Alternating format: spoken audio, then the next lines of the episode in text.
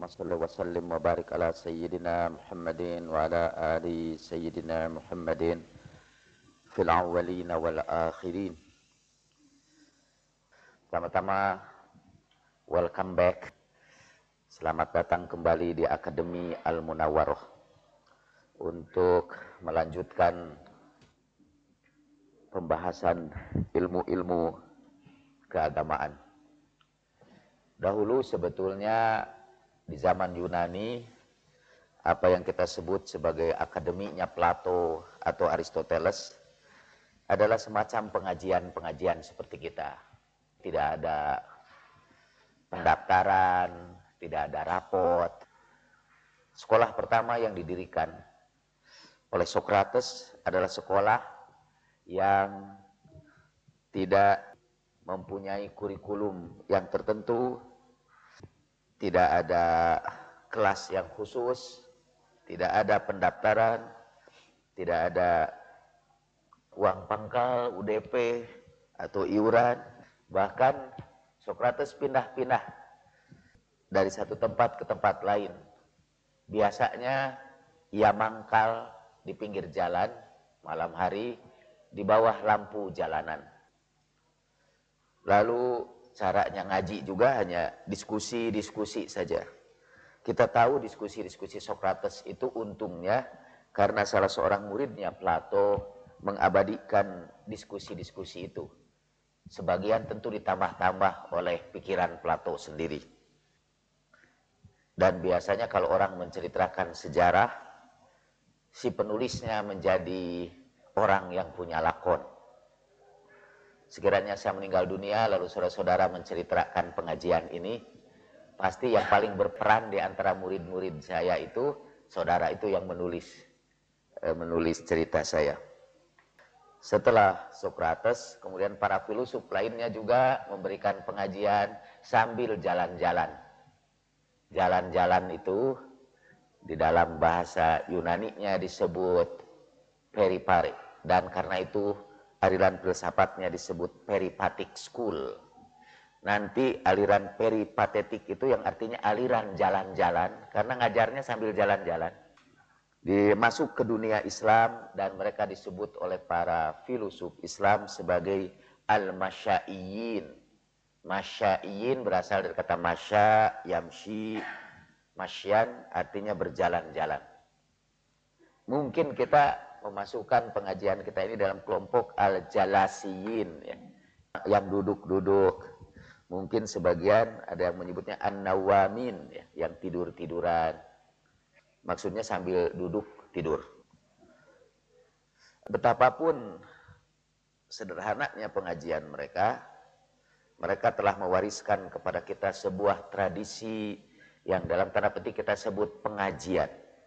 Di dunia Islam itu hanya Indonesia yang punya tradisi pengajian-pengajian sambil duduk-duduk begini ini.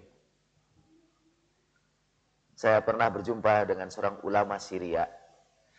Dia mengagumi banyaknya jumlah majelis-majelis pengajian di Indonesia.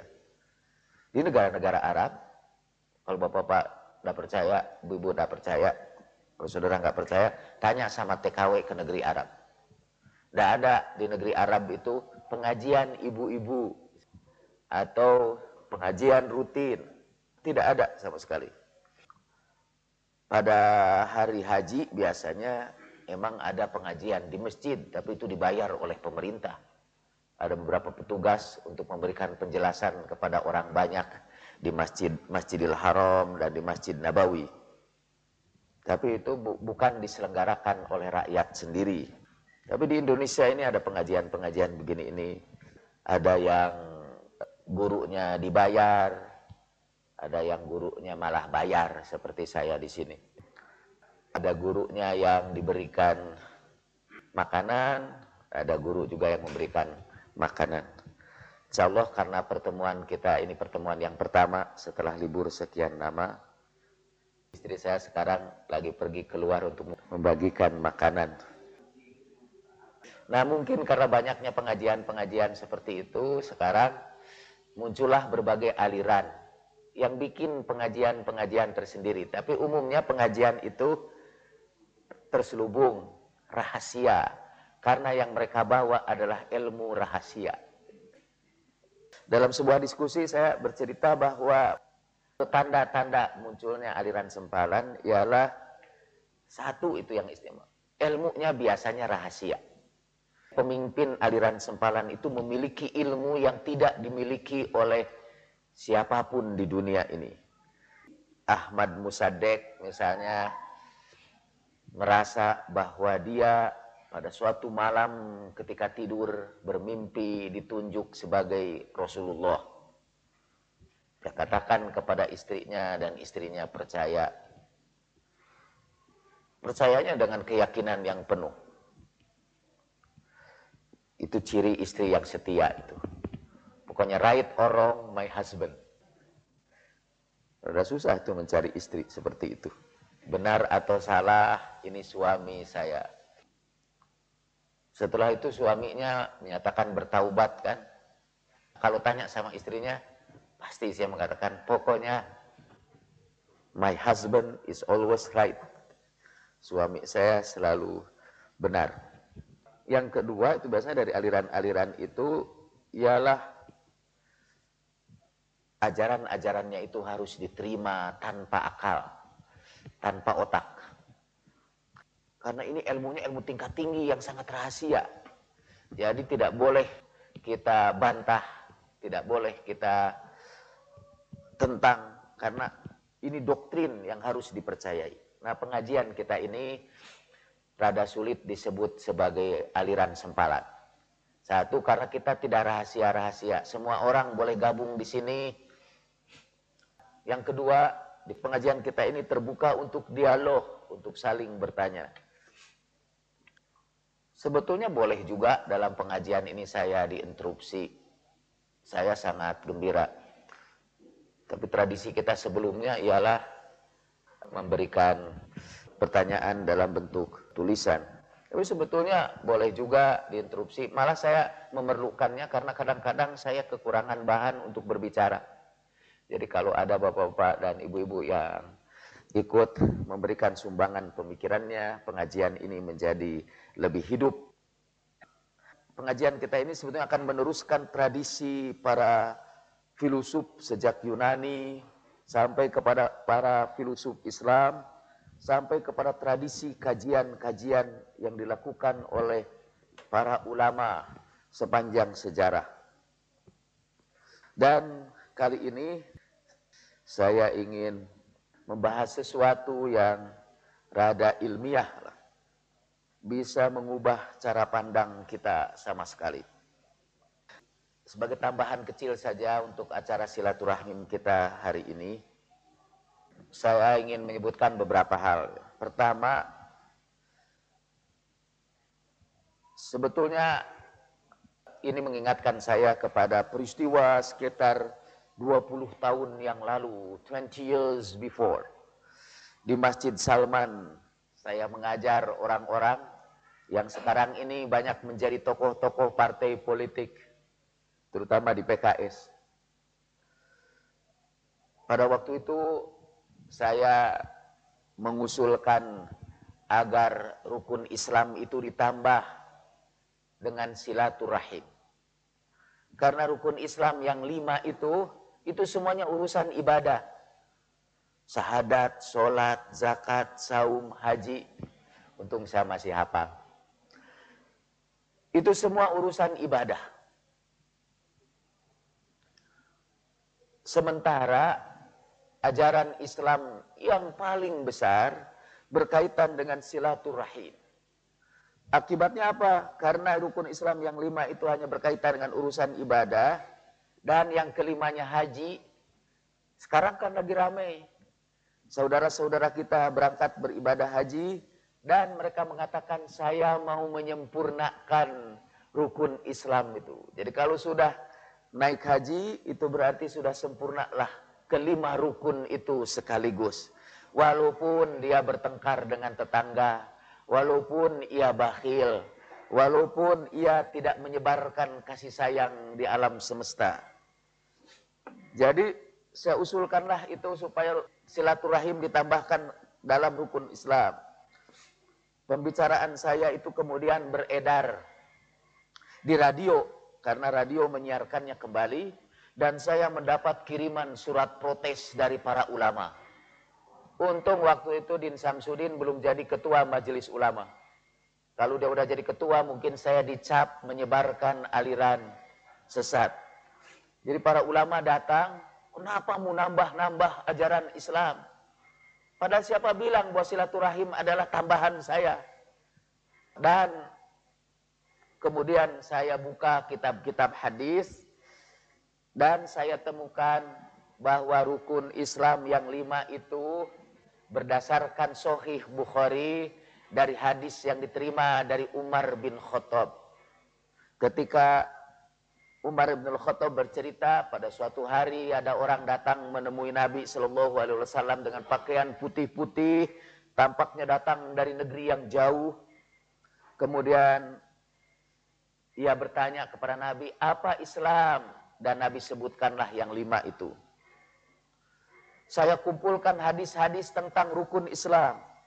Ternyata rukun Islam dalam hadis itu bermacam-macam. Dalam Bukhari itu disebutkan lima rukun Islam itu. Di dalam Sahih Muslim empat rukun Islam itu. Di dalam hadis Al-Bazzar rukun Islam itu delapan. Nah saya sebutkan yang di Muslim. Rasulullah ditanya tentang Islam dan beliau sallallahu alaihi wa alihi wasallam menjawab antuqimas salata wa tu'tiyaz zakata wa tasilar rahima. Yang satu lagi saya lupa lagi tuh. Mungkin tiga di muslim itu. Antuqimas salata wa tu'tiyaz zakata wa tasilar rahima. Engkau tegakkan salat, engkau keluarkan zakat dan kau sambungkan silaturahim. Jadi silaturahim itu sudah masuk rukun Islam sejak dari dulu, cuma tidak kita ambil aja. Karena kita adalah umat yang paling senang bertengkar. Paling senang memutuskan silaturahim. Karena itu rukun Islam yang silaturahim tidak populer. Di dalam hadis Al-Bazar disebutkan juga silaturahim itu cuma ditambah juga dengan amar ma'ruf nahi munkar. Itu masuk juga menjadi bagian dari rukun rukun Islam. Jadi silaturahmi, amar ma'ruf, nahi munkar, tambah tiga jadi delapan. Itu termasuk rukun Islam. Saya kirimkan seluruh hadis itu kepada para ulama dengan pertanyaan kenapa Anda hanya mempergunakan satu hadis saja? Kenapa tidak semua hadis itu Anda ambil untuk menetapkan rukun Islam? Saya sampaikan ini pelajaran rukun Islam itu yang enam aja dengan silaturahim waktu itu. Dan Alhamdulillah tidak ada seorang pun yang menerimanya sampai sekarang. Kecuali saya saja sebagai pembicara. Betapapun kuatnya dalil saya. Sekali lagi mungkin karena kita tidak suka sih dengan silaturahim itu. Karena kalau silaturahim itu dipraktekkan di dalam kehidupan keberagamaan kita, gimana? Iya, saya sekali. Dan kalau itu dipraktekkan dalam keberagamaan kita, kita akan berpegang teguh kepada dahulukan akhlak di atas fikih.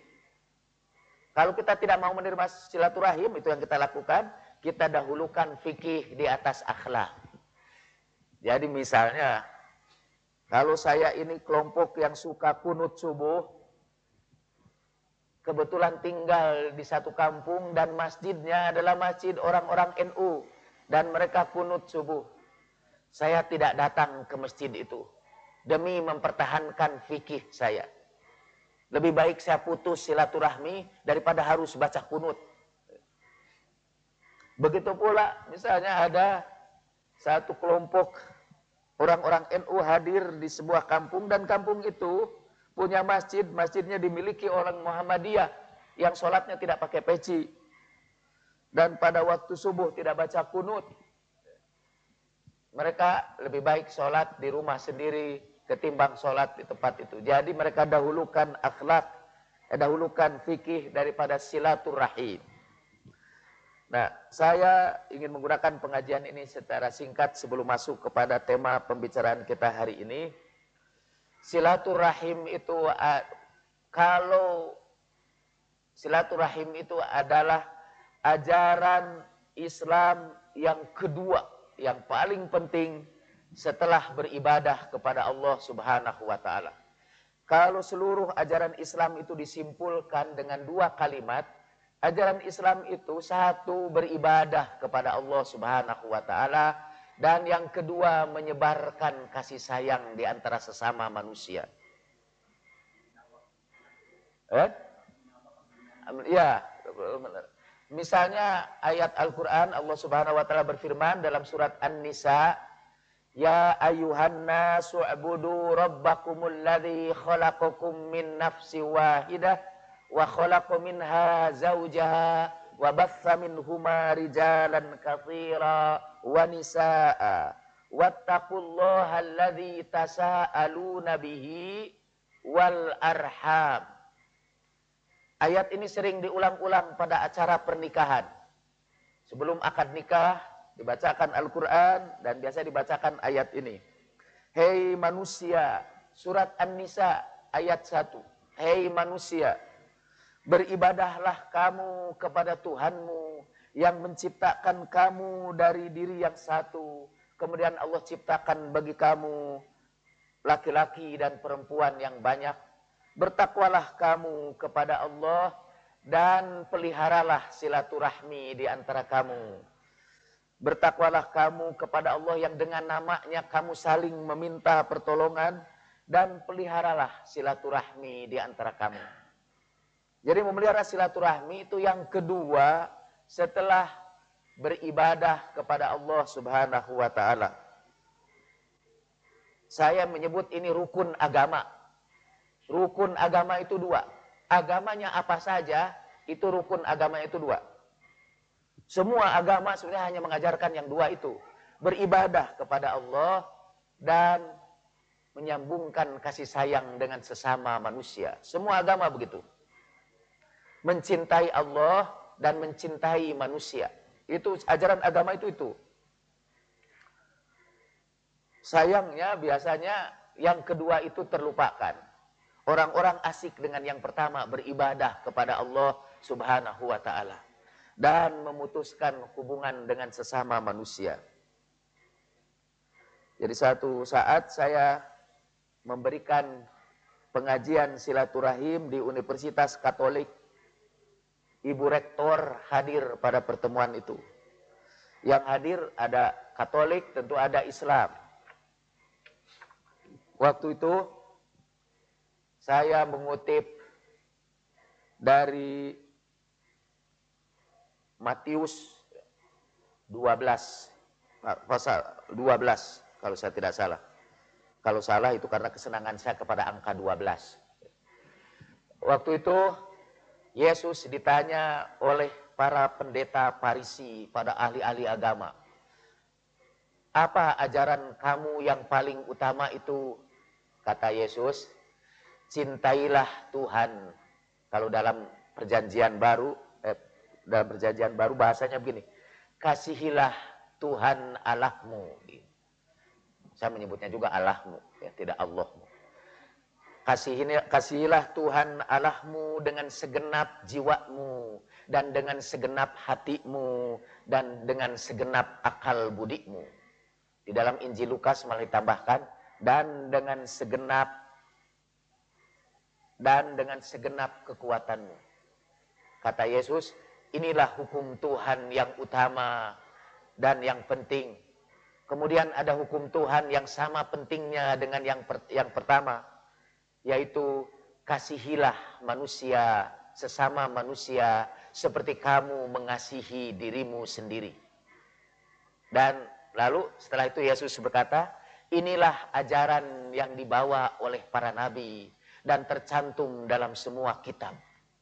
Jadi itu ajaran dua itu mencintai Allah dengan segenap jiwa raga kita dan mengasihi sesama manusia. Itu adalah kata Yesus, ajaran dari semua kitab yang dibawa oleh para nabi. Dan ketika Islam datang, Rasulullah Shallallahu Alaihi Wasallam membacakan ayat yatlu alaihim ayati.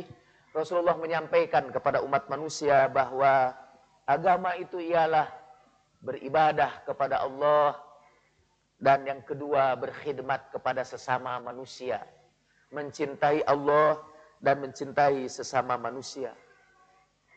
Kedua-duanya ada di dalam hadis-hadis Nabi itu. Misalnya tidak sempurna iman kamu, kata Rasulullah, sebelum kamu mencintai saudaramu seperti kamu mencintai dirimu sendiri. La yu'minu ahadukum hatta yuhibba li akhihi ma yuhibbu li nafsihi. Kamu tidak dihitung beriman sebelum mencintai saudara kamu sesama manusia seperti kamu mencintai dirimu sendiri. Masih melanjutkan sabda dari para nabi sebelumnya. Nah, sekarang saya mau mengutip lagi ini dalam Injil Lukas.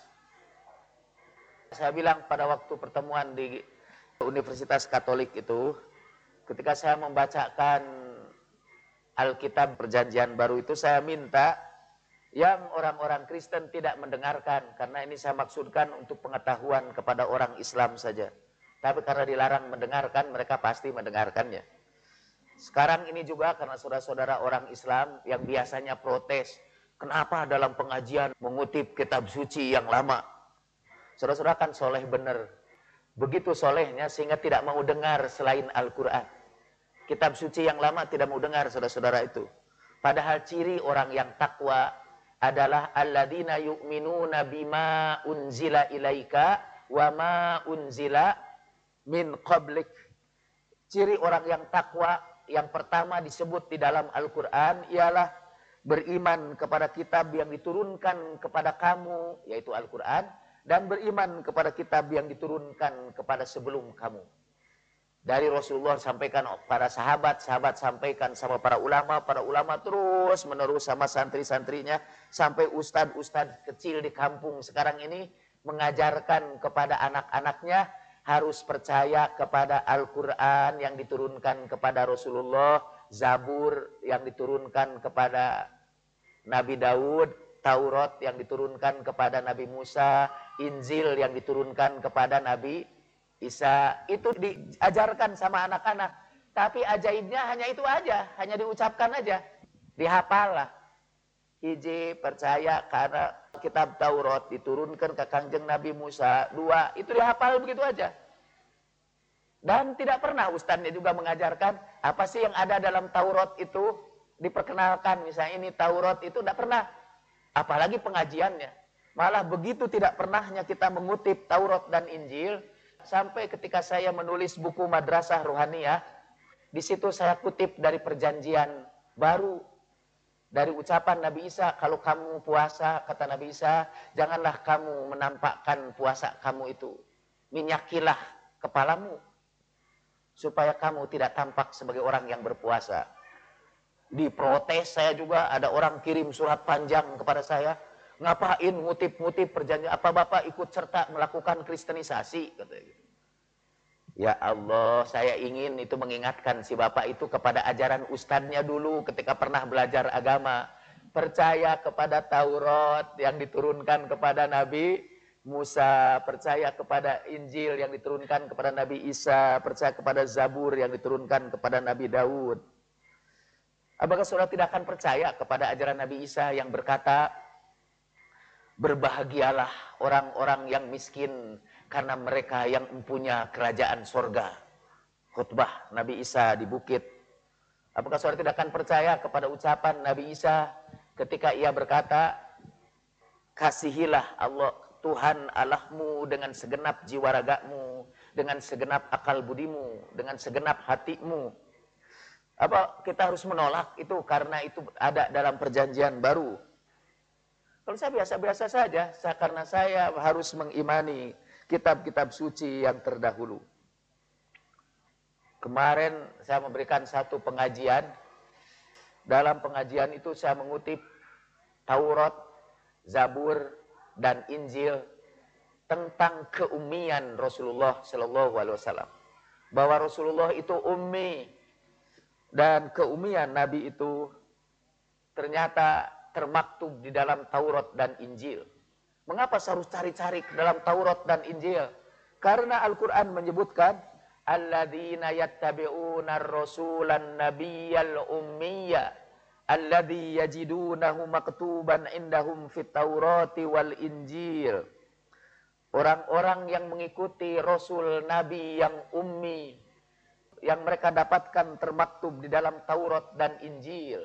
Saya ingin tahu, apa arti ummi itu sebenarnya? Kan arti ummi itu ada dua macam. Yang populer pada bapak-bapak dan ibu-ibu, ummi itu artinya buta huruf. Dan umi yang satu lagi itu urusan saya kemudian tidak akan saya ceritakan. Saya kemudian mencoba mencari-cari apakah kebuta hurufan Nabi itu tercantum dalam Taurat dan Injil. Dan saya gagal menemukan dalam tafsir Al-Manar yang ditulis oleh Sayyid Rashid Ridho, disebutkan bahwa buta huruf itu di antara seluruh nabi yang buta huruf itu hanya Rasulullah saja. Kasihan kalian ini. Punya nabi itu satu-satunya nabi yang buta huruf dari seluruh nabi adalah nabi kalian, Rasulullah Shallallahu alaihi wasallam. Jadi tidak ada seorang pun nabi yang buta huruf. Hanya Rasulullah Shallallahu Alaihi Wasallam. Kemarin saya diberi sebuah buku dengan judul God is not great. Dan God-nya ditulis dengan G huruf kecil. God is not great. Tuhan tidak besar. Dan dia bercerita sampai sekarang kata saya meragukan Al-Quran itu datang dari Tuhan, kata dia. Sebagaimana juga jutaan manusia ragu bahwa Quran itu datang dari Tuhan. Karena bagaimana mungkin kata sebuah kitab diturunkan Tuhan kepada seorang yang buta huruf, kata dia. Apa yang harus kita percayai? Kalau Quran itu disampaikan seperti aslinya, kalau yang menyampaikannya itu seorang yang buta huruf, Padahal kita semua kan percaya mengapa Rasulullah itu harus buta huruf untuk menunjukkan tentang kemuliaan Al-Quran. Sekarang ini dunia modern meragukan Islam dan meragukan Rasulullah Sallallahu Alaihi Wasallam karena kebuta hurufannya. Sekarang orang-orang kafir mengejek kita karena kebuta hurufan Nabi. Dalam sebuah diskusi itu ada orang Kristen yang sekarang Islam sih. Tapi dia terus terang, memang betul kata di gereja, kadang-kadang kalau kita membahas orang Islam itu, kita mencemoohkan Nabi orang Islam itu yang buta huruf. Dan ajaibnya kita kaum muslimin sampai sekarang, selama ratusan tahun bahkan lebih dari seribu tahun, mempertahankan Nabi sebagai orang yang buta huruf. Umi itu sekarang diterjemahkan dalam kamus illiterate. Tidak bisa baca tulis, ignorant, bodoh, atau uneducated, tidak memperoleh pendidikan. Dan kita dengan bangga mempertahankan mati-matian tentang kebuta hurufan Nabi. Saya termasuk yang tersinggung sekarang ini. Baca tulisan God is not great itu saya tersinggung. Tapi setelah itu saya tersinggung juga kepada umat Islam yang mati-matian mempertahankan kebuta hurufan Nabi hanya karena kata ummi. Saya sekarang ini membawa kitab tentang Ma'alimun Nubuwah fil Qur'anil Karim ditulis oleh Al-Ustad Al-Syeikh Ja'far As-Subhani. Rahimahullah, beliau sudah meninggal dunia. Dan Syekh Ja'far Subhani, dan saya selalu kalau mengenang Syekh Ja'far Subhani, saya teringat pertemuan saya dengan Miftah di rumah beliau saya perkenalkan Miftah itu. Hada waladi. Saya bilang, ini anakku. Ya supaya diberkahilah oleh ulama besar itu. Dan saya Jafar Subhani berkata begini, yang akan saya ingat terus dan pasti Miftah juga jengkel terus kalau saya ulang kembali kisah ini. Zanantu annahu akhuq kata dia. Zanantu karena dengan bahasa Arab dialek Persia. Zanantu annahu akhuq Aku kira dia ini saudaramu. saya senang tersanjung. Artinya saya awet muda. Dan Mitah tersinggung karena dia merasa cepat tua. Ini Syekh Ja'far Subhani yang menulis buku Ma'alimun Nubuwah fil Qur'anil Karim, sebuah rangkaian tulisan tentang tafsir maudhu'i, tafsir tentang topik-topik di dalam Al-Qur'anul Karim. Satu bab di sini ini tentang An-Nabiyul Ummi fi dzikril Hakim. Nabi yang ummi di dalam Al-Qur'anul Karim. Tentang keumian Nabi di dalam Al-Qur'anul Karim. Nah, kita akan mulai dengan pembahasan Syekh Ja'far Subhani. Tetapi sebetulnya untuk ini kita memerlukan sebuah diskusi dulu dengan Anda semua. Kita seharusnya mengetahui pemikiran saudara-saudara tentang kebuta hurupan Nabi itu. Dalam diskusi sebelum kita membahas lebih lanjut pendapat Syekh Ja'far Subhani. Lalu mungkin ada orang bertanya, ngapain sih membahas apakah Nabi buta huruf atau tidak buta huruf, tidak jadi soal. Oh jadi soal itu buat saya. Kenapa tidak jadi soal? Itu jadi soal.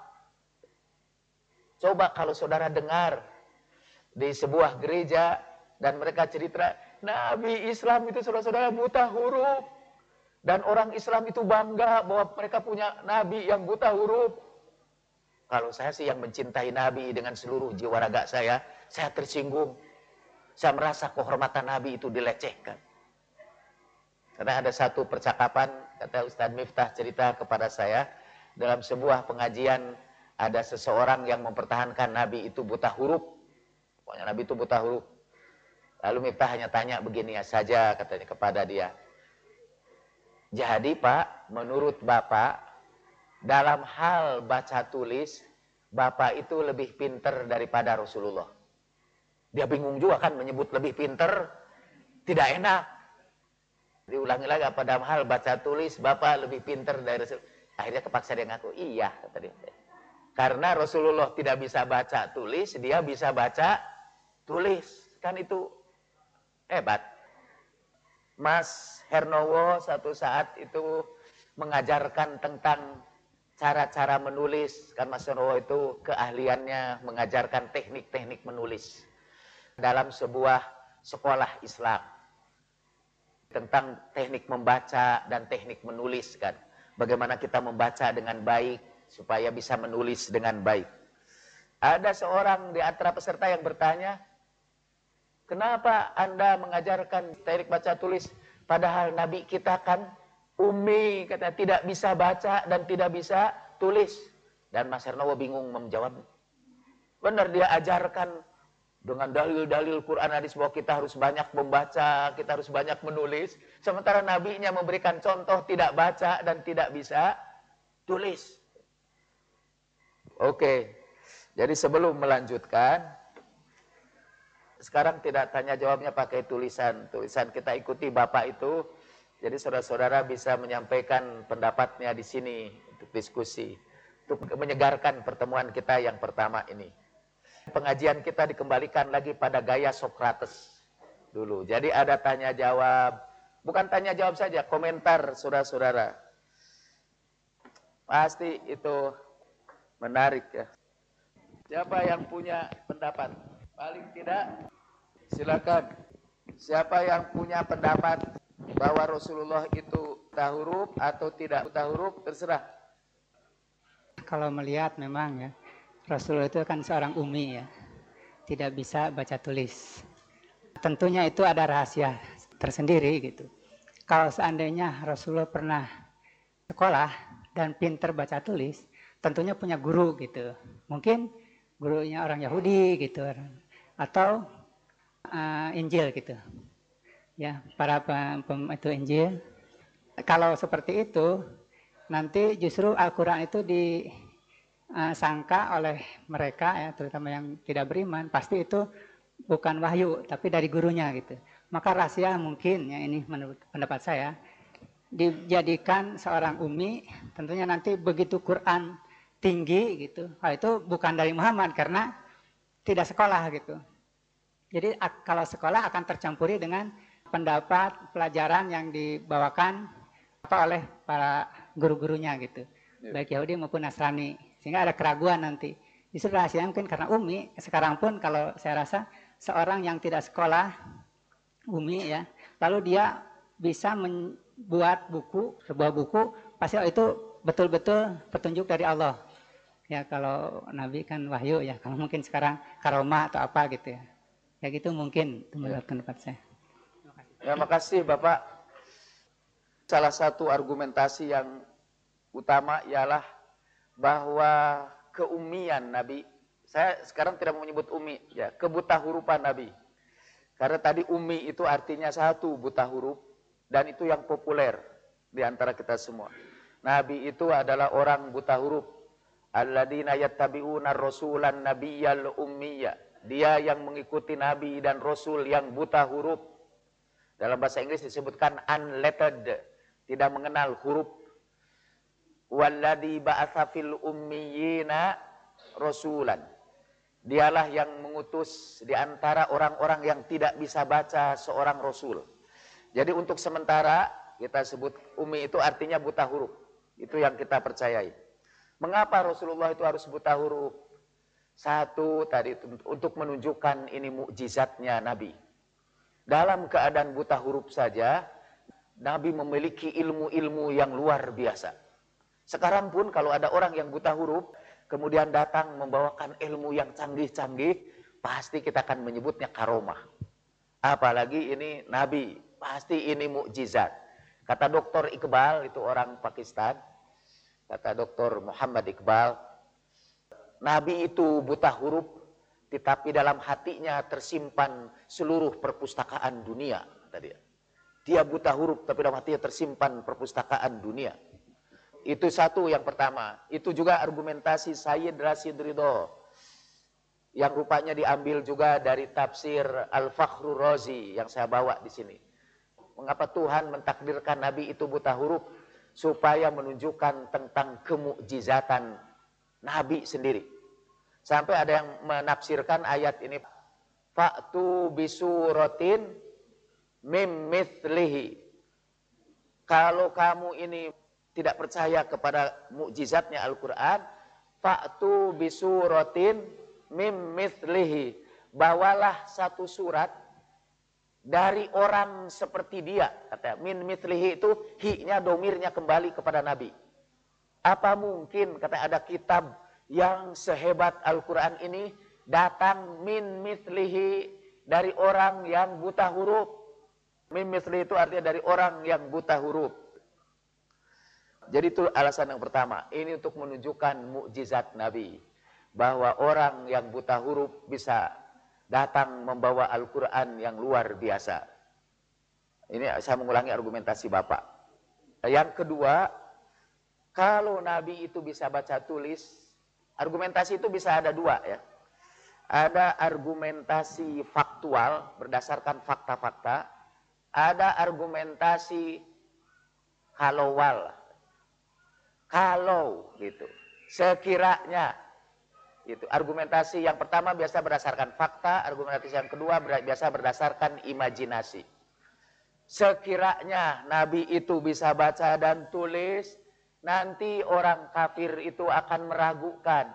Ini mungkin Nabi memperolehnya mengutip dari bacaan yang pernah dia baca kemudian disalin ke dalam Al-Quran. Kalau Nabi itu bisa baca dan tulis nanti orang curiga. Lartabal mubtilun kata. Ini orang-orang kafir itu akan ragu tentang Al-Quran. Mungkin ditulis oleh Nabi Shallallahu Alaihi Wasallam. Jadi karena itu Nabi ditakdirkan buta huruf. Malah kalau menurut Al-Fahru Rozi, argumentasinya menurut saya selain bagus juga lucu. Katanya itu baca tulis itu, itu kemampuan yang sangat sangat rendah. Untuk bisa baca tulis kita bisa belajarnya sebentar saja. Orang yang kecerdasannya pas-pasan pun biasanya bisa baca dan tulis. Kecuali dia idiot emang. Tapi kalau rata-rata aja kecerdasan paling rendah sekalipun pasti dengan cepat bisa belajar bahasa tulis. Tapi Nabi dengan kecerdasannya yang luar biasa tidak bisa baca dan tulis. Ini katanya mukjizat kata dia. Menurut saya amat ajaib itu kok mukjizat daripada ketidakmampuan baca tulis. Nabi yang cerdas tidak bisa baca tulis, kata itu mukjizat, kata Al-Fakhrur Razi. Karena saya insya Allah akan menggunakan pengajian-pengajian serial ini untuk bahan menulis buku tentang keumian Nabi. Sumbangan dari bapak-bapak akan saya terima kasihi. Yang kedua itu tadi, kalau Nabi itu bisa baca dan tulis, orang akan curiga bahwa Nabi itu menyampaikan apa yang pernah dibacanya, bukan datang dari Allah Subhanahu wa taala kata gitu. Nah, sekarang kita lihat ini Pak, kedua argumentasi itu. Kita mulai dari yang kedua itu. Menurut Al-Qur'an tuduhan kepada Nabi menuliskan apa yang didiktekan oleh orang-orang kepadanya. Jadi waktu itu ketika Nabi bawa Al-Qur'an, orang-orang kafir berkata, "Ah, itu kan Nabi itu hanya menuliskan apa yang didiktekan oleh orang-orang sebelumnya. Itu katanya. Coba Bapak bayangkan, ada seseorang tiba-tiba bawa Alkitab, bawa Quran, bawa tulisan.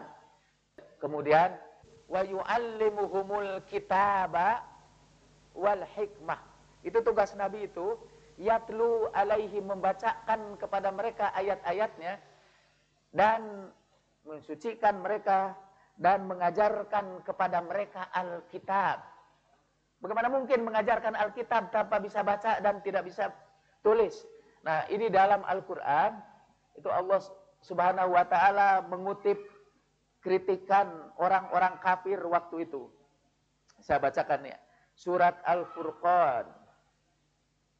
Surat Al-Furqan ayat 4 dan ayat 5. Orang kafir itu menuduh Nabi waktu itu menuliskan.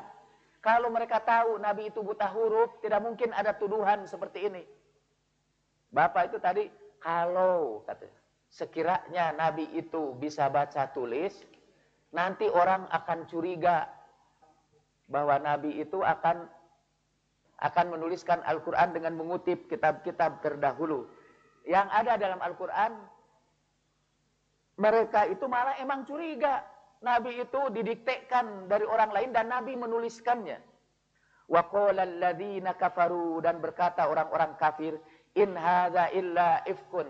Ini ini hanya kebohongan saja iftarahu yang Muhammad buat-buat saja. Wa aanahu alaihi qaumun akharun dan kaum yang lain membantu dia untuk melakukannya. Faqad ja'u dzulman wa zaura. Mereka sebetulnya orang-orang kafir ini sudah melakukan kezaliman dan ketidakadilan. Wa qalu dan mereka berkata asatirul awwalin.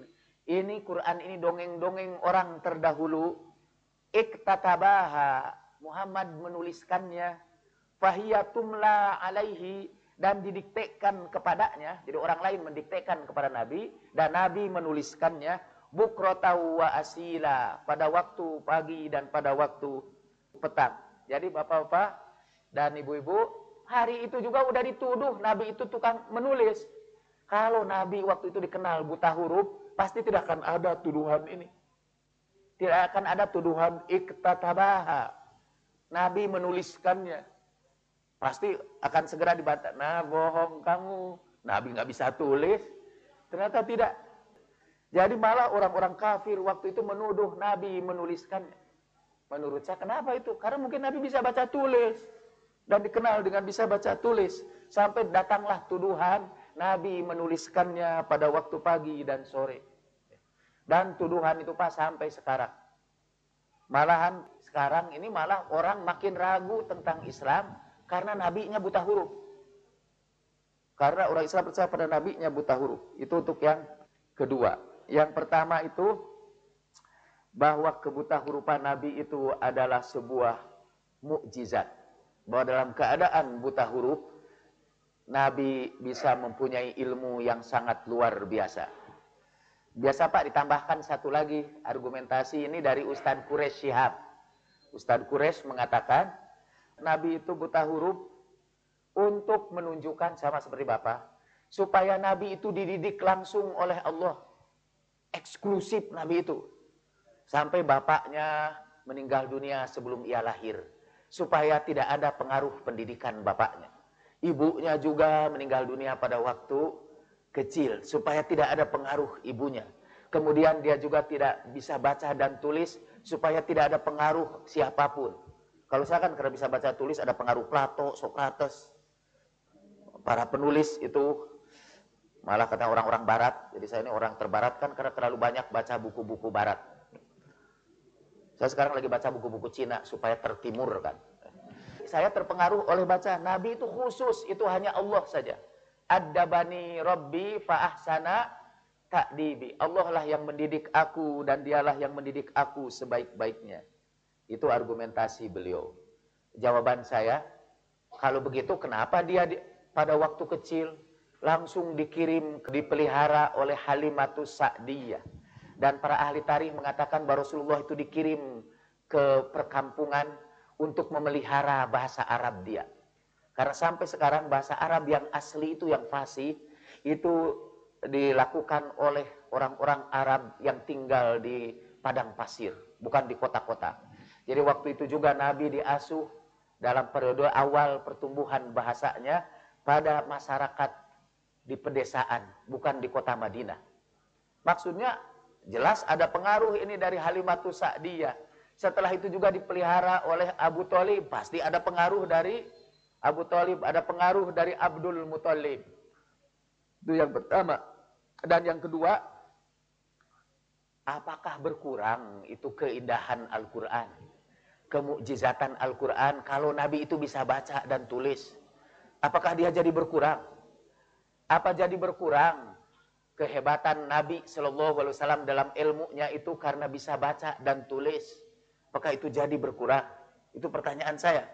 Saya termasuk mungkin selama hampir lebih setengah abad dalam hidup saya, saya mempertahankan Nabi itu buta huruf. Saya cuma tersentak kira-kira sebulan yang lalu saja. Apa benar Nabi ini buta huruf ya? Kenapa saya harus mati-matian mempertahankan buta huruf Nabi? Di antaranya ialah karena itu. Jadi Al-Quran itu tampak sebagai mukjizat karena ini datang dari orang yang buta huruf. Sekarang saya bertanya, kalau Nabi itu bisa baca dan tulis, apakah kehebatan Al-Quran itu menjadi berkurang? Ini salah satu contoh ada training ESQ yang bayar 2 juta itu kepada Ari Ginanjar. Dalam training ESQ itu ditampakkan tentang penemuan ilmiah di dalam Al-Quran. Dalam Al-Quran ada penemuan ilmiah. Jadi saya sekarang bingung, tadinya diduga yang ngaji ini sedikit, tapi sekarang rada banyak. Tidak tahu apa jadi atau tidak beli makanannya ini untuk sebanyak ini. Malah mungkin yang bikinnya juga tidak keburu ini untuk sebanyak ini. Apa saya harus menganjurkan bapak-bapak sebagian pulang duluan ya, supaya cukup. Kata ISQ itu dia perlihatkan di situlah. Misalnya tentang gemintang kita ini. Itu Pak bintang-bintang di angkasa itu sekarang rame-rame meninggalkan bumi ini dengan kecepatan yang menakjubkan. Dalam khutbah Idul Fitri itu saja saya ceritakan bumi aja berputarnya itu kecepatannya luar biasa itu. Kita di bawah muter itu berapa ribu kilometer per jam di bawah muter kita ini sambil terpusing-pusing itu dan ajaibnya kita tenang-tenang belajar di masjid ini. Coba Bapak naik mobil saya Innova itu dan kecepatannya kalau palalan sampai 120. Wah, udah udah bisa kerja ada apa. Dan ini kecepatannya Pak ribuan kilometer per jam dan kita tenang-tenang di sini itu. Nah, itu menurut saya mukjizat. Itu kekuasaan Allah Subhanahu wa taala yang luar biasa. Sambil kita juga berpusing seperti gangsing. Udah bergerak dengan kecepatan yang luar biasa seperti gangsing dan kita tenang-tenang ini bisa belajar dengan baik. Tabarakallahu ahsanul khaliqin. Nah, kemudian digambarkan bahwa ini bintang-bintang itu Pak yang kita lihat malam hari itu berlarian meninggalkan bumi. Sehingga alam semesta itu makin lama makin luas. Disebutkanlah dan ternyata itu ada dalam Al-Quran. Kamilah yang menciptakan langit. Dan kamilah yang meluaskan, mengembangkan langit itu. Coba saudara-saudara, kata Pak Ari Ginanjar. Mungkinkah ini lahir dari seorang yang buta huruf? Ini bukti bahwa Al-Quran ini berasal dari Allah Subhanahu wa Ta'ala. Jadi itulah bukti bahwa Nabi itu berbuta huruf ya. Karena Al-Qur'annya itu luar biasa, tidak mungkin lahir dari seorang yang buta huruf. Tapi sekarang saya bertanya juga, Mungkinkah ini lahir dari orang yang bisa baca dan bisa tulis? Padahal di zaman itu belum ada tulisan tentang teori pengembangan alam semesta. Di zaman itu belum ada teori Edwin Hubble tentang the expanding universe. Alam semesta yang terus berkembang itu belum ada. Sekiranya Nabi bisa baca tulis pun, belum ada buku di zaman itu yang menggambarkan alam semesta seperti gambaran Al-Quran. Al-Quran tetap jadi mukjizat Pak, walaupun Nabi bisa baca dan bisa tulis. Oke, mungkin ada pendapat lain lagi dari Bapak-Bapak. Bismillahirrahmanirrahim. Ada satu dialog Pak, waktu Rasulullah mendapat wahyu yang pertama. Wahyu yang ya. pertama ya. Jadi ketika itu malaikat eh, Jibril berkata ya, bacalah. Rasulullah kemudian menjawab, aku tidak bisa membaca ya. Kemudian eh, malaikat Jibril berkata lagi, bacalah. Kedua barulah kemudian apa yang aku baca gitu. Jadi dari dialog yang singkat itu kemudian ya kita dengan apa dengan eh, mudah bisa mencerna bahwa memang Rasul mengakui beliau tidak bisa baca gitu. Terima kasih. Ya betul. Hadis itu diriwatkan oleh Bukhari dengan sanad dari Aisyah radhiyallahu anha. Pertama kita tahu bahwa ketika Rasulullah menerima wahyu, Aisyah mungkin belum lahir. Jadi itu contoh dalam ilmu hadis, hadis mudallis. Artinya Aisyah tidak menyaksikan peristiwa itu, tetapi dia menceritakannya. Tapi orang bisa berkata, mungkin Aisyah mendengarnya dari Nabi. Nah dia harus berkata, satu hari Nabi berkata kepadaku. Gitu kan? Tapi tidak, Aisyah menceritakan. Atau mungkin itu tersembunyilah yang dimaksudnya bahwa beliau itu ada yang dibuang di situ. Yaitu bahwa dahulu Rasulullah pernah bercerita kepadanya. Jadi anggap saja hadis ini sahih dan diriwayatkan di dalam Bukhari. Tapi Rasulullah pernah bersabda, ukurlah sabda-sabdaku itu dengan Al-Quran. Kalau dia bertentangan dengan Al-Quran, kamu tolak. Nah sekarang gini nih. Menurut hadis itu malaikat Jibril datang dan membacakan ayat Iqra, bacalah. Dan Rasulullah berkata sambil ketakutan, Ma ana biqari. Aku tidak bisa baca. Lalu teriak lagi, dibentak lagi malaikat Jibril itu malah di dipeluk sampai Nabi hampir kehabisan napas. Iqra, baca lagi. Ma ana biqari. Aku nggak bisa baca. Iqra, ma ana biqari. Sampai tiga kali kata sampai Nabi hampir kehabisan napas. Seakan-akan hampir nyawanya itu lepas karena pelukan malaikat Jibril itu. Saya itu tukang cerita tentang itu Pak dan emang paling menarik dalam peristiwa nuzulul Quran. Dalam buku saya studi kritis Al-Mustafa dan kritik saya juga kepada Karen Armstrong yang mengulang-ulang kembali peristiwa itu. Kritik saya yang pertama, tidak ada satupun orang-orang suci yang memperoleh pencerahan dengan cara yang menakutkan seperti Nabi Shallallahu Alaihi Wasallam. Buddha misalnya memperoleh pencerahan dan hatinya tentram. Dan menurut Al-Quran, orang yang memperoleh pencerahan ilahi akan memperoleh ketentraman. Wa mayuridillahu ayyahdiyahu yashroh sodrohu lil Islam. Kalau Allah mau memberi petunjuk kepada seseorang, Allah legakan dadanya untuk menerima Islam. Orang itu Pak kalau mendapat ilham, itu hatinya itu tentram, tenang. Jangankan ilham, ilham yang suci. Ilham yang biasa-biasa saja seperti Archimedes ketika dia bingung bagaimana memecahkan apakah mahkota itu emasnya bercampur atau tidak.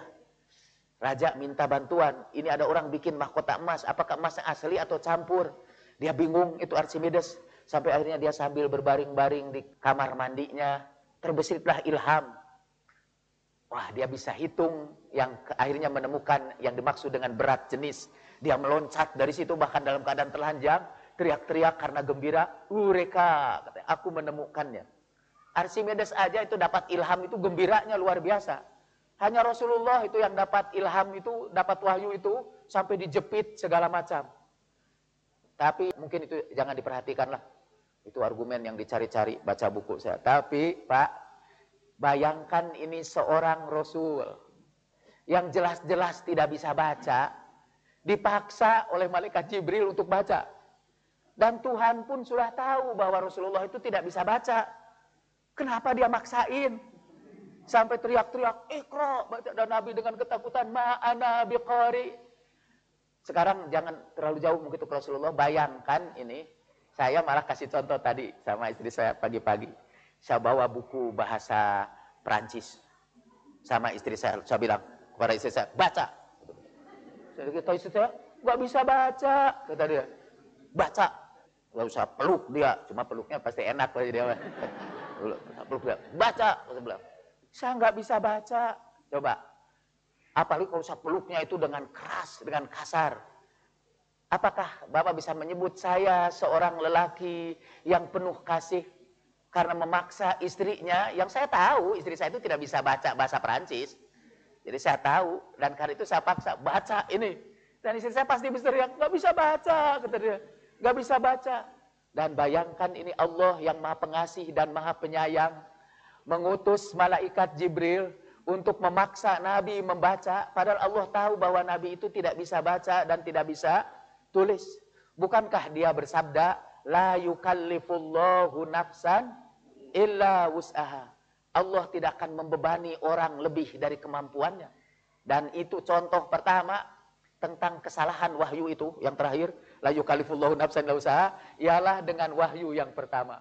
Karena diturunkan dipaksain benar Nabi itu suruh baca ma'ana biqari sampai akhirnya malaikat Jibril membacakan Iqra bismi rabbikal ladzi khalaq khalaqal insana min 'alaq Iqra wa rabbukal akram alladzi 'allama bil qalam wa 'alamal insana ma lam ya'lam.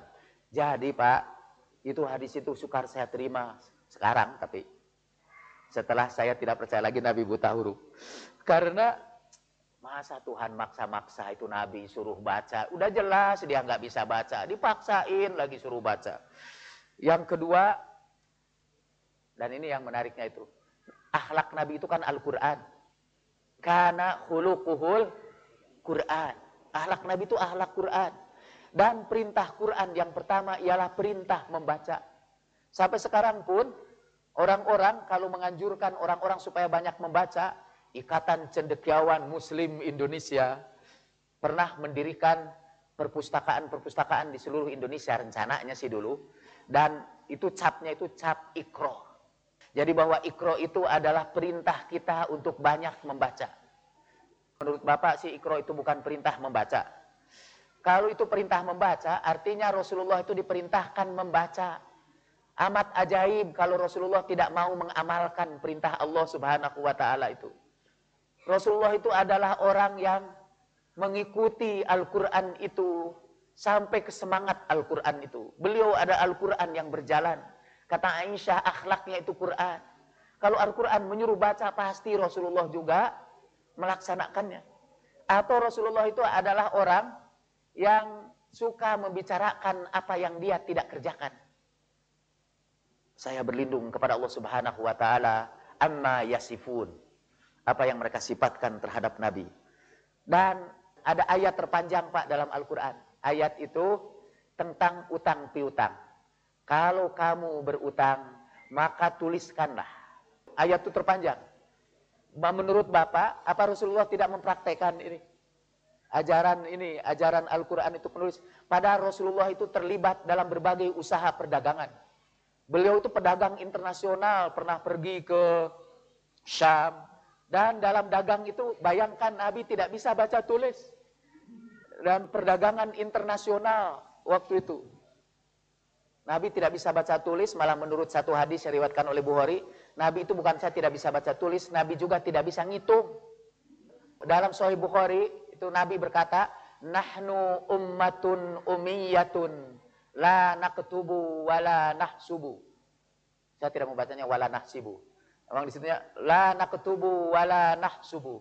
Kami adalah bangsa yang ummi, yang tidak bisa tulis dan tidak bisa ngitung. Bayangkan ini orang yang gak bisa nulis, gak bisa ngitung dagang dan dagangnya dagang internasional. Lalu orang menjelaskannya. Ya, Nabi tidak menulis, tapi dia menyuruh Maisaroh e, menulisnya. Lalu kita cek apa Nabi itu tidak memeriksa itu apakah tulisan dia benar atau tidak gitu. Karena kalau tidak bisa baca tulis, dia bisa saja dikibulin itu oleh uh, ininya. Ya, tidak katanya karena Nabi percaya aja gitu. Wow. Pokoknya kekeh kumaha supaya Nabi teh buta huruf. Walaupun sudah ada banyak bukti bahwa Nabi itu, pokoknya Nabi tetap buta huruf. Sampai ada riwayat-riwayat nanti akan saya bacakan hadis-hadis Nabi bahwa Nabi menulis itu hadis bahwa Nabi misalnya tentang hadis hari Kemis. Hadis hari Kemis itu eh, tragedi hari Kemis Nabi berkata dalam Sahih Bukhari, "Halummu bawakan kepadaku kata Nabi tinta dan kertas aktub lakum aktub lakum aku tuliskan bagimu kitaban lan tadillu ba'dahu abada Aku tuliskan bagi kamu. Bahasa Arabnya aktub lakum. Kalau satu sini ini. Aktub lakum. Aku tuliskan bagi kamu. Apa dalam terjemah hadis? Terjemah hadis di Indonesia untuk hadis Bukhari ini. Bawakan kepadaku tinta dan kertas. Aku diktekan kepada kamu. Itu jadi aktub yang artinya aku tuliskan. Diterjemahkan bahasa Indonesia. Aku diktekan. Maksa bener ini. Pokoknya walaupun Nabi mengatakan aktub lakum, aku tuliskan bagi kamu. Aku tuliskan bagi kamu kan artinya Rasulullah yang menulis bagi kalian. Kalau orang lain itu pasti yaktub ahadun minkum li. Salah seorang di antara kamu menuliskannya untuk aku. Tapi Rasulullah tidak. Dan Pak, Rasulullah itu bukan orang yang tidak fasih berbicara bahasa Arab. Beliau bersabda, uti itu bijawami'il kali. Aku ini diberi anugerah Allah dengan kefasihan berbicara. Jadi tidak mungkin Rasulullah salah ngomong. Masa Rasulullah mengatakan, aku akan tuliskan bagimu. Tapi saking kekehnya Rasulullah tetap kudu buta huruf. Jadi kalau Nabi mengatakan aku tuliskan, itu maksudnya katanya majaz. Itu majaz litasbib. Itu majaznya menunjukkan sebab. Jadi kan para raja biasa menulis, raja menulis surat itu tidak selalu raja yang menulis surat, tapi ada orang lain yang menulis. Ini kalau Rasulullah mengatakan juga, aku tuliskan bagimu maksudnya, aku akan panggil seseorang untuk menuliskannya bagi kamu. Tapi itu argumentasi yang didasarkan kepada imajinasi. Untuk mempertahankan bahwa Nabi itu buta huruf. Oke, eh, itu ma'ana bikori itu. Dan Pak, ada lagi yang menafsirkan, enggak membaca di situ itu sih bukan membaca buku tapi membaca alam semesta kan gitu Pak Ustaz. Membaca ilmu-ilmu Allah di alam semesta itu bukan membaca buku. Kita boleh mengartikan itu tapi perhatikan konteks kalimat itu. Kalau Bapak begini Pak, bacalah bacalah alam raya misalnya itu yang lagunya Mutahari, bacalah alam raya Oh itu maksudnya emang bukan baca buku, itu baca alam semesta. Tapi perhatikan surat Iqra itu. Iqra wa rabbukal akram alladhi allama bil qalam wa alamal insana ma lam ya'lam. Bacalah dan Tuhanmu yang maha mulia yang mengajarkan manusia dengan pena. Coba kalau menyuruh membaca yang diajarkan oleh pena apa itu? Dan Al-Quran dengan tegas dalam wahyu yang pertamanya itu supaya jangan diartikan nih membaca alam raya. Kalau di situ itu misalnya ikra al-alamina kullaha. Tidak, tapi apa yang disebutkan? Ikra wa rabbukal akram alladhi 'allama bil qalam. Yang mengajarkan dengan pena untuk menunjukkan bahwa yang harus dibaca itu ialah yang dituliskan oleh pena. Tidak lama setelah itu turun wahyu lagi yang mengingatkan Nabi tentang pentingnya membaca yang dituliskan pena. Nun wal qalami wa ma yasturun. Nun demi pena dan yang mereka tuliskan dengan pena itu. Al-Quran itu Bapak-Bapak mengajarkan kita untuk membaca dan menulis, untuk menghargai tulisan. Dan Nabi sendiri juga memerintahkan umatnya untuk baca dan tulis. Kalau ada tawanan, bisa baca dan tulis, Nabi membebaskannya asalkan dia bisa mengajarkan baca dan tulis kepada umat Islam. Nabi memerintahkan semua orang tua, termasuk kita semua, punya empat kewajiban dalam mendidik anak. Satu, rimayah, melepaskan panah, sibahah, berenang. Itu kewajiban itu dari Nabi mengajarkan berenang. Kemudian menunggang kuda, dan yang terakhir kitabah. Belajar tulis baca. Nabi memerintahkan orang-orang tua ngajar nulis baca kepada anak-anaknya. Nabi juga sering bersabda, qayyidul ilma bil kitabah. Ikatlah ilmu itu dengan menulis, kata Nabi. Ada banyak, nanti saya kemukakan hadis-hadis, perintah Nabi kepada kita untuk belajar baca tulis. Menurut Bapak, mungkinkah Nabi memerintahkan kita baca tulis, tapi beliau sendiri tidak mencontohkannya? Apakah Nabi, wal billah, termasuk ke dalam ayat kaburo maktana indallah antakulu mala. Mungkinkah Nabi begitu? Beliau merintahkan orang baca tulis, ia sendiri tidak bisa baca dan tidak bisa menulis. Itu pertanyaan besar bagi saya yang mengganggu pikiran saya. Apalagi seperti kata Mas Hernowo yang kebingungan karena anak-anaknya disuruh Mas Hernowo, hendaknya kalian banyak membaca, banyak menulis. Lalu yang pelajar mungkin yang males di situ, ah saya mau meniru Nabi aja.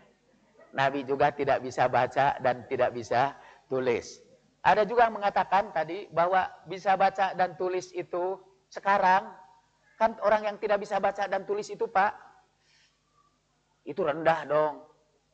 Kita orang tidak bisa baca tulis itu rendah. Sampai tadi itu ada bapak-bapak yang merasa saya lebih pinter dari Rasulullah. Karena dia bisa baca tulis, Rasulullah itu nggak bisa. Dia merasa bahagia itu. Atau merasa sedih juga ya. Saya waktu baca hadis itu, kami adalah bangsa yang ummi, yang tidak bisa baca dan tidak bisa tulis. Saya tanya sama kiai yang mengutip hadis itu. Menurut Pak Kiai, siapa yang dimaksud dengan kami di situ tuh? Nahnu di situ tuh siapa? Kami adalah bangsa yang ummi, yang tidak bisa baca dan tidak bisa ngitung. Siapa itu? Yaitu Rasulullah beserta Pak, sebagian besar sahabatnya. Sebagian kecil sahabatnya itu bisa baca dan tulis. Jadi itu Rasulullah, nahnu di situ itu katanya itu malum kiai, itu kan mutakalim ma'al goer. Jadi dia yang berbicara bersama yang lain. Nah goernya siapa? Sebagian sahabat. Jadi yang dimaksud kami adalah bangsa yang ummi, yang tidak bisa baca, yang tidak bisa tulis, tidak bisa ngitung. Siapa kami itu? Rasulullah dan sebagian sahabatnya. Sebagian sahabat yang lain, ya tidak termasuk. Nahnu, Ya Allah, saya bilang betapa rindunya saya termasuk nahnunya Nabi. Saya akan bahagia kalau saya dimasukkan kami ini, lalu saya termasuk golongan yang dimaksudkan oleh Nabi itu. Tapi akhirnya saya terpental karena saya bisa baca dan tulis. Saya tidak termasuk nahnunya Nabi Shallallahu Alaihi Wasallam. Waduh, saya bilang sedih bener ini. Akhirnya saya tidak bisa menjadi umatnya Nabi hanya karena saya bisa baca dan bisa tulis kumaha ya teh kangjeng nabi teh ongkoh miwarang urang teh kudu maca jeung nulis. Ongkoh Quran teh ayat anu pertama na ikro baca. Hari Ayeuna Abdi geus ngagugu maca. Kalah ka teka asup ka umatna Kangjeng Nabi. Kalah ka dikaluarkeun tina umatna Kangjeng Nabi. Jadi bapak-bapak saya sebetulnya sekarang ini lagi takut gila ini. memikirkan ini. Jadi tolong bantu saya ini. Gimana katanya Nabi itu kok umi, itu buta huruf. Dan dia mengajarkan kita supaya belajar tulis dan baca. Nah ada kata Ustadz Kures. Jawaban Ustadz Kures. Ustadz Kures termasuk yang bertahan mati-matian Rasulullah itu buta huruf. Dan alasan beliau, katanya zaman sekarang emang buta huruf itu celaan sih, aib zaman sekarang ini. Sampai ada di antar jemaah saya mengatakan, Iya ya, asalnya dia mempertahankan itu Nabi buta huruf. Tapi setelah mikir-mikir, oh ya, gak enak juga masa gelaran kehormatan bagi Nabi itu si buta huruf. Dia yang mengikuti Rasul Nabi si buta huruf. Gitu. Rasanya gak pantas itu menjadi gelar Nabi. Apalagi kita mengucapkan sholawat. Allahumma sholli ala ar-rasulin nabiyil ummiyi. Semoga sholawat dan salam disampaikan kepada Rasul Nabi yang buta huruf. Gitu. Dan itu diulang-ulang. Si Nabi yang buta huruf. Sampai kata si bapak itu, kebetulan kepala bapak itu gundul. Dan dia berkata, saya jadi teringat ini si buta dari gua hantu. Kata dia. Jadi gelaran si buta dari gua hantu itu, saya nggak enak ini sekarang. Emang tapi baru sekarang saya nggak enak itu kata. Kalau umi itu diartikan buta huruf lalu kita ulang-ulang kembali kan nabi yang umi itu nabi yang buta huruf itu kata dia. Lalu Ustaz Quraisy menjawab, memang di zaman sekarang ini buta huruf itu aib. Tetapi di zaman Rasulullah buta huruf itu kemuliaan. Mengapa? Karena katanya orang yang buta huruf itu berarti ingatannya tinggi. Karena bangsa Arab itu bangsa yang ingatannya itu bagus. Dia pintar menghafal, ingatan itu bagus. Dan orang yang bisa baca tulis itu ingatannya lemah, kata dia. Jadi kehormatan kalau Nabi di zaman itu tidak bisa baca dan tulis, artinya ingatannya hebat. Lalu saya bertanya lagi sama Ustadz Kures. Kalau betul ya. Bertanya tidak langsung sama Ustadz Kures. Karena Ustadz Kuresnya tidak hadir depan saya. Tapi ini pertanyaan saya kepada Ustadz Kures. Kalau saudara mau menyampaikannya boleh. Tapi saya sudah utus orang untuk menyampaikannya. Pertanyaan saya ialah kalau membaca dan menulis itu aib. Pertama, mengapa wahyu yang pertama itu mengajarkan baca? Mengajarkan sesuatu yang aib.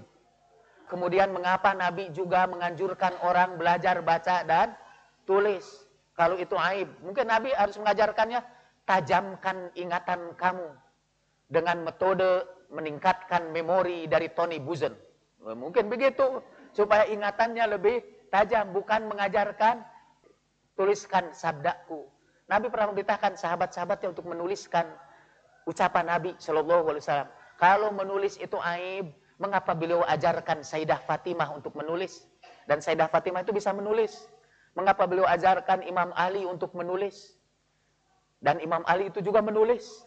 Sampai Rasulullah berkatakan, Anak Madinatul Ilm wa Aliyun babuha. Pintunya bisa nulis, kotanya nggak bisa.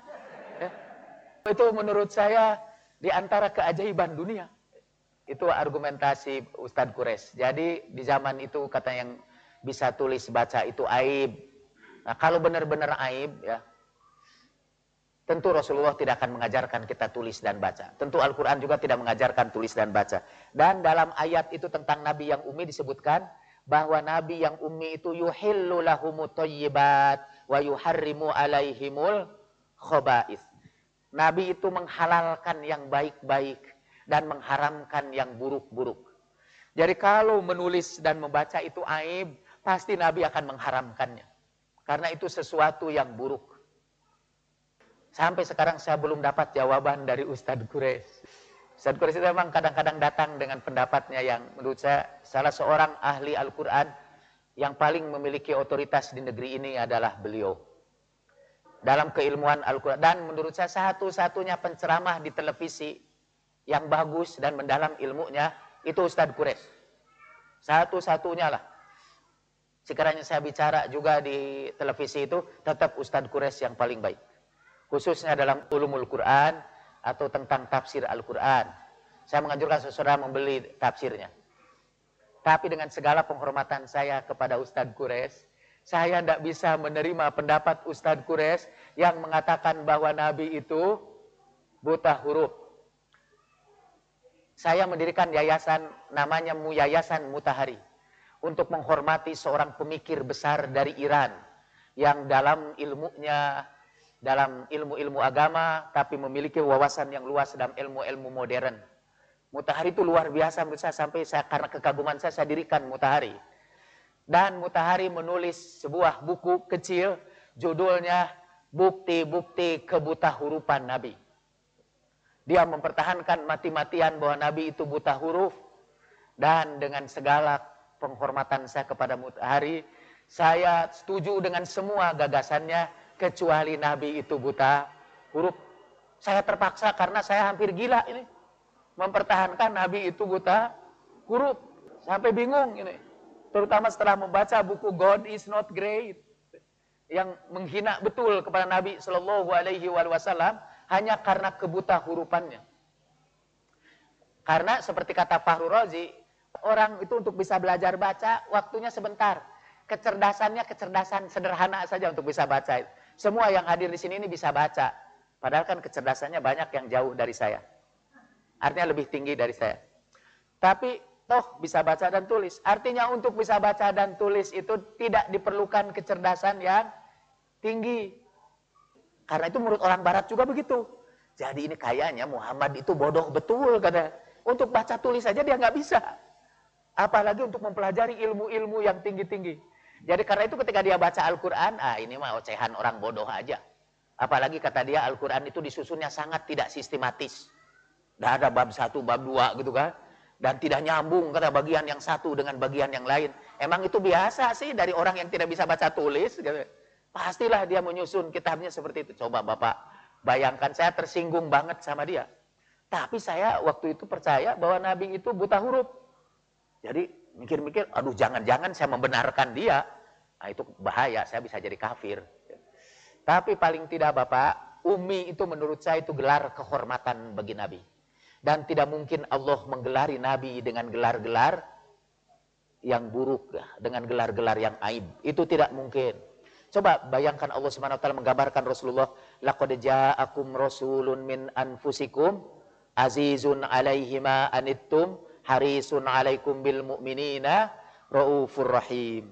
Telah datang kepadamu seorang rasul dari kalangan kamu sendiri yang berat hatinya melihat penderitaan kalian, yang sangat ingin kalian itu bahagia. Dialah nabi yang penuh santun dan penuh kasih. Indah itu mendengarnya. Bandingkan dengan orang-orang yang mengikuti Rasul Nabi yang buta huruf yang mereka dapatkan dalam Taurat dan Injil. Kita tidak usah menggunakan akal yang terlalu tinggi, akal yang rada rendahan aja. Paling tidak tidak menggunakan perasaan agama yang cukup mendalam, perasaan agama yang rendah saja. Bagaimana perasaan kita ketika Nabi yang mulia diperkenalkan kepada dunia sebagai orang yang buta huruf. Saya tadi malam membaca buku-buku kamus, kamus-kamus bahasa Arab mau tahu Umi itu asal usulnya apa sih? Kenapa jadi buta huruf? Kemudian saya juga membaca kitab-kitab tafsir dan saya menemukan dalam kitab-kitab tafsir dalam Al-Qurtubi, dalam At-Tabari, termasuk tafsir-tafsir yang terakhir itu juga saya menemukan kata Umi itu mempunyai makna yang lain selain buta huruf.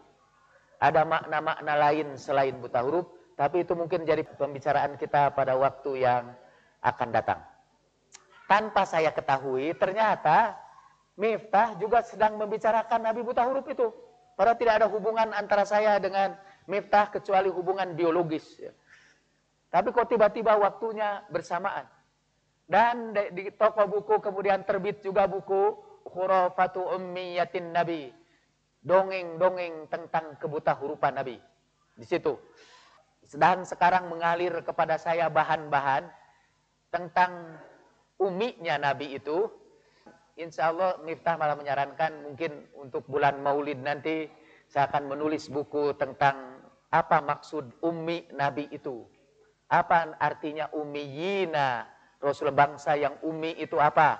Selain buta huruf dan apa dalil-dalilnya dalam Al-Quran dan As-Sunnah.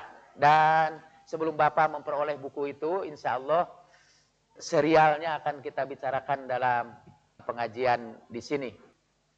Bapak-bapak dan ibu sekarang kalau ngajar anak-anak tolong jangan diajarin anak-anak kita nabi kalian itu buta huruf. Karena nanti mereka akan menjadikan Rasulullah sebagai tokoh pujaannya. Akhirnya mereka tidak mau baca dan tulis. Nanti kalau disuruh baca, nak, dia akan berkata, ngapain pak, saya mau mencontoh Nabi aja tidak bisa baca dan tidak bisa tulis.